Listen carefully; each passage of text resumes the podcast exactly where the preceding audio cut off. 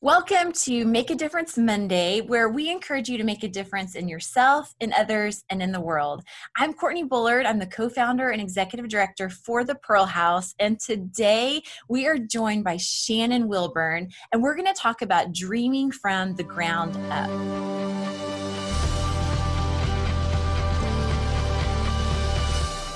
So, Shannon, welcome. I am so glad that you're here today. I want to just tell and just brag about you for just a little bit um, because it's truly remarkable everything how God is using you um, in so many ways. So, Shannon Wilburn, she is the CEO and co founder of Just Between Friends franchise system. So she has just a minute. Are you writing? This is amazing. Are you sitting down? She has over 150 franchise owners in 32 states. And even though COVID, man, I mean, it has been eh, eh, difficult for their concept, but man, they are on track for having a like wide sales of 33 million dollars. And so huge success. I can't wait to dive in and talk more about Just Between Friends. But before we do that, I want to welcome you, Shannon, and I would love for you to share just a little bit about yourself and who you are so we can just get to know you a little bit. So, I'm Shannon. Thank you for the introduction, Courtney, and thank you for just asking me to be on here. But um, I, um, I'm 50 years old this year. So, um, you look fantastic. thank you so much. I have been married for 30 years um, to um, my best friend. He's just amazing, and he is a pastor here in Tulsa. We live in the we just moved to Jenks, which is a suburb of Tulsa, and we we absolutely love it. So um, we have been at the same church doing ministry for that 30 years. Um, and so we have two children. My son Jake is 26 and he is married to Kenzie. They live in Edmond and they're going to have our first grandchild in July.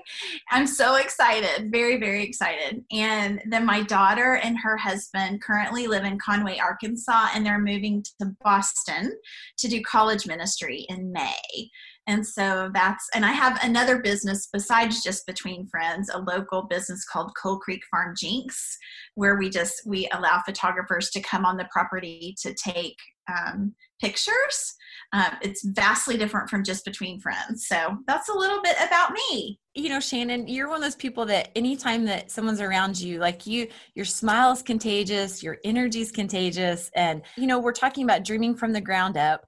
Will you tell us a little bit about Just Between Friends and what the concept is? Because it's truly yes. remarkable. You started this thing. So tell us more about it. Yeah, so I have a co founder. Her name is Devin Tackett, and she also lives here in the Tulsa area. But honestly, um, I was just a mom, and this can be a 45 minute story in and of itself. So I'm going to give you the short version. So I'll tell you what the concept is and then I'll tell you how we started it. So it's basically a marketplace for families to buy and sell gently used children's and maternity clothes, toys, and baby equipment. So if you think about all of the people who have all of these items that they spent thousands of dollars on when they had their kids and now they don't need it anymore but they don't want to just donate it because they need to recoup some of that money. They don't want it to go into a landfill and just throw it away because we want to be sustainable people. Um, and they you know they need to recoup some of that money. So we provide a, a place to bring buyers and sellers together. So families save 50 to 90 percent off of retail on these items children's and maternity items toys and baby equipment and families uh, make 60 to 70% on whatever they're selling. So that's the concept. It's pop up so we don't have brick and mortar locations. We basically our franchise owners host um, events. And now events is a dirty word because of covid. So we had to pivot and we now call them sales.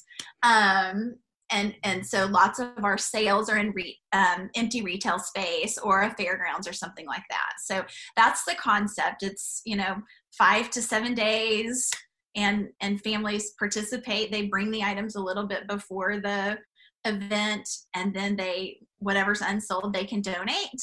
Um, so we have a charity component as well. We actually for our company we have vision 2030 that by 2030 our um, communities that participate in just between friends will give back a hundred million dollars in in kind donations and items to charities around the nation. So we're on track. We're at 30 million right now. So which is which is awesome and it's families i mean it's it's people like you and others who are participating have little kids and are like i just want to donate this and the, so the charity partnerships really thrive if they partner with our franchises. So that's amazing. Okay, so tell us how this vision of the business came to be. Yeah, so again, married to a pastor at the time.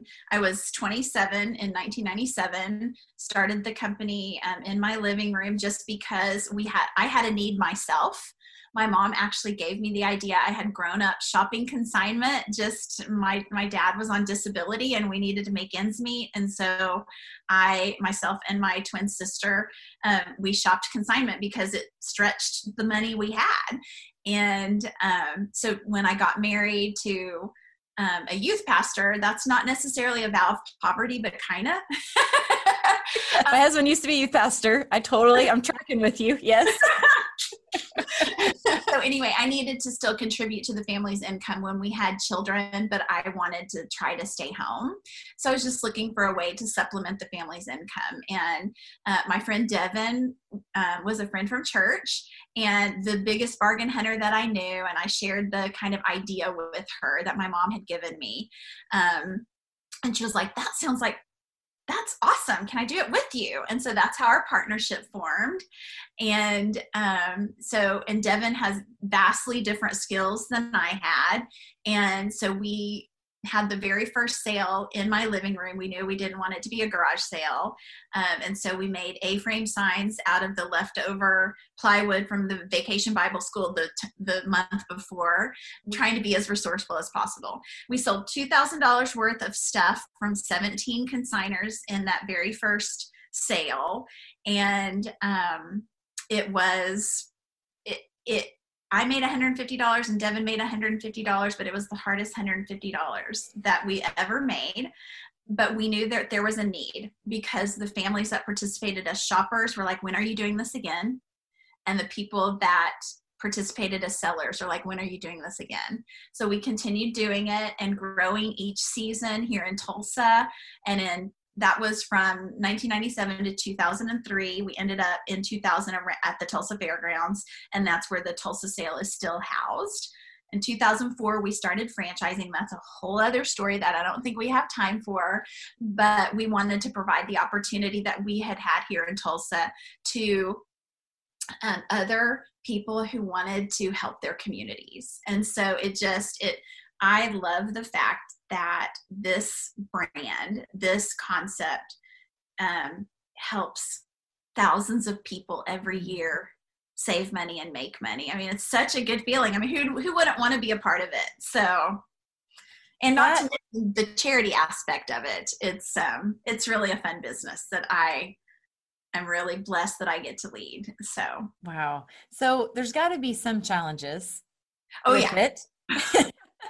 so what would you say maybe has been your greatest challenge in in just running your own business? First off any business owner is going to have challenges. So it is um, if you're going into business you need to expect that business ownership is a series of challenges that you have to problem solve around it really is. I mean, that's what it is. And um, if you have it within you to be a problem solver and know how to work, try to find solutions, I think, you know, that's a, a great skill set to have as a business owner. Um, I think probably um, it was very difficult for me in the beginning, and still now too, to um, be all things to all people. So I don't know if you've ever read the book E Myth Revisited but it is um, it talks about scaling your business and when you um, when you start your own business this is the suggestion that they give in this book that you think about how you want your business to be 10 years from now and you write you make an organizational chart that um, list all the things. Okay, Shannon, what do you want JBF to be 10 years from now? Okay, I know I'm going to need a CFO, probably going to need a chief marketing officer, probably going to need a chief chief operational officer, probably going to need a CFO. You know, I'm going to need those things. And man, I'm going to need this assistant for this. I'm going to need someone to be in charge of recalls, someone to be in charge of all of these details. You know, go ahead and think about where you want it to be and then put your name in every box. Because right. it's you. and I think I kept my name in all the boxes for way too long. I think um, you know, one of my weaknesses is the finance side of the business. Um, I ran just between friends, Devin and I ran just between friends, really kind of without a budget for way too long. And the only, honestly, the only reason I think we're still here um, is because we corrected that and because we had um, growth every year so I never lost money in the in the beginning. I mean, we weren't making a lot of money, but but I wasn't going backwards in terms of sales. And so there was always just a little bit more the next time and a little bit more the next time. And um, so I think that's what kind of kept us out of going bankrupt. But we have we have thought about bankruptcy two times I mean, it's like it's it's just a reality of cash flow and your finances, especially when you have a leader that is not that person. So that was one of our first hires was getting a bookkeeper. It's like we need help here. we need we, just looking at the checking account, knowing I have money in there, does not actually mean we're profitable. so true. Um. So that was probably um, not hiring someone soon enough to scale the business and in an area where I had a weakness. So that that would be, I guess, I didn't do that fast enough. But honestly, it's so many failures, so many challenges, but we're still here. That's amazing. And I I love that you said you knew it was maybe one of your weaknesses or you weren't really strong in. And I think that's so important that I mean that just shows like that kind of sometimes we have to humble ourselves and say, I know I'm not good at this. And it's okay because that means someone else can use their strengths, you know, and they yeah. get to thrive in that. I tell you, um, it's called working, having to use your accommodating skills. It means you're going to procrastinate it. You know you have to do it, but you're going to procrastinate it. You're not going to do a good job. It's going to take you twice as long as someone else. I mean, this is case in point. Last night, um, um, I just got an award from the International Franchise Association. So, so there is a marketing company that wants um, to interview me, and so they sent these interview questions to me, and I was like, that is going to take me five hours to answer those questions. So I was like, I'm not going to answer these. I'm going to send these to my marketing department, and my marketing department's going to answer as if they're like me. 30 minutes later, I had the answers in my inbox and I just send, you know, of course I read them to make sure, does this sound like me? Is this what I would say? And of course they know me well enough that of course it, it I had to change like two things.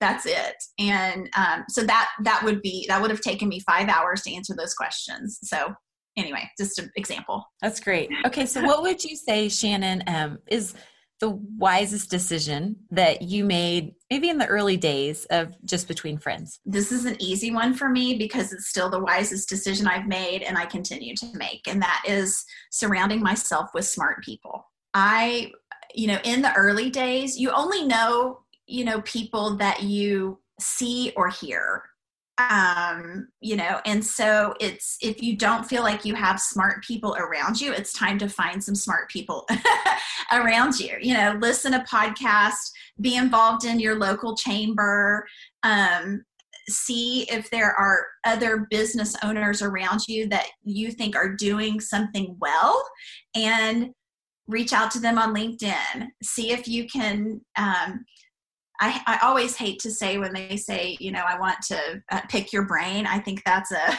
a horrible, I don't know, an image of pick your brain. So I, I kind of think if you go to someone and say, hey, I want to tap into your brilliance, who like would that. say to that? You know, right? hey, I, I need 30 minutes to tap into your brilliance. They're not having to say, I'm going to meet with you every month for the next five years. It's like, I need 30 minutes. Can you help me with this? You know this is a problem i'm going through. And so i have made it a point to surround myself with smart people for um, you know 23 years. And therefore i don't have to have all those skills. I have to have advisors. I have to have mentors. I have to have people who will give back to me in the knowledge base that they have and help guide and direct me uh, and pray for me in in those areas. And most recently we put um, an advisory board together for um, just between friends. We did this in 2017 and so i um, interviewed this is not a real board so this they have no like voting responsibility no um, if if i take the company down they're not going down with me. It's advisory so there's no fiduciary responsibility on this board so just advisory. Um, but i looked at the weaknesses on our executive team you know and within our own company and said okay i need someone to help with technology i need someone who's really strong in finance finance i need someone who's really strong in franchise development. I need, you know, someone who's just all knowing, you know. And so I went out and asked friends, I'm like, who do you know who's good at this? And so they would share and honestly use LinkedIn to try and find some of those people. Um, and then made sure, interviewed them, made sure they were a good fit for our culture. Uh, we're a Christian company, and they didn't have to be a Christian to advise me, but just know we're going to pray in our meetings, and I'm going to talk about the Lord, and I'm going to share prayer requests with you. So if that makes you uncomfortable, probably shouldn't say yes to this. Um, but it has been just phenomenal because they are they are willing to take a fresh perspective of what you're going through and offer the advice from their perspective. And i don't always want to do what they say and i don't have to because it's not a it's not a voting board like i said it's advisory. But i certainly know that they have the expertise and the wisdom to advise me and it has really helped us grow, helped our revenue increase. It just was a good decision. So, I mean, that's my best advice for anyone is surround yourself with smart people. I love that. I mean, okay, I have learned so much and I just am like a sponge when I'm around you. I just want to soak it all in. Um, so before we end, do you have any additional just advice you might give someone that maybe has a dream and they're wanting to start it from the ground up?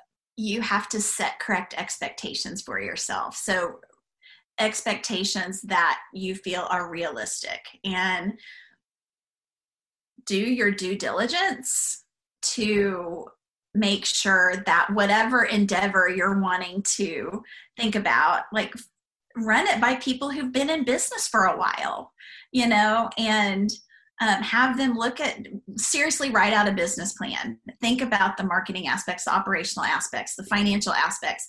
Don't don't just willy-nilly start. Um, that's what we did and i have no idea how it worked. I feel like we made so many mistakes in the early years because we didn't have kind of a, a plan and um, and didn't have advisors um, so it, that was that's probably i think failure is part of doing business. And so expect that you're going to fail and then you're going to have to pick yourself back up and get back to it because um, honestly if you're not failing you're probably not trying you're not risking enough to um, you know have innovative ideas and that type of stuff. And not everything's going to work. Some of it you're going to lose lots of money it happens. Um, but maybe it's the next idea that's going to take your concept or your brand or, or your idea to the next level. So. So good, Shannon. Okay, you need to tell everyone how they can find you. I am on LinkedIn, of course, uh, Shannon Wilburn. Um, honestly, if you go to LinkedIn, that's probably the best way to get a hold of me um, or Shannon at jbfsale.com. That's my email. That's so great. Well, Shannon, thank you so much for being on today. And it's so good. And I know everyone will be encouraged and inspired. And so let's take everything that Shannon shared with us today and let's all go and make a difference. Thank you for listening to Make a Difference Monday. If you would like to learn more about how you can make a difference, visit thepearlhouse.org.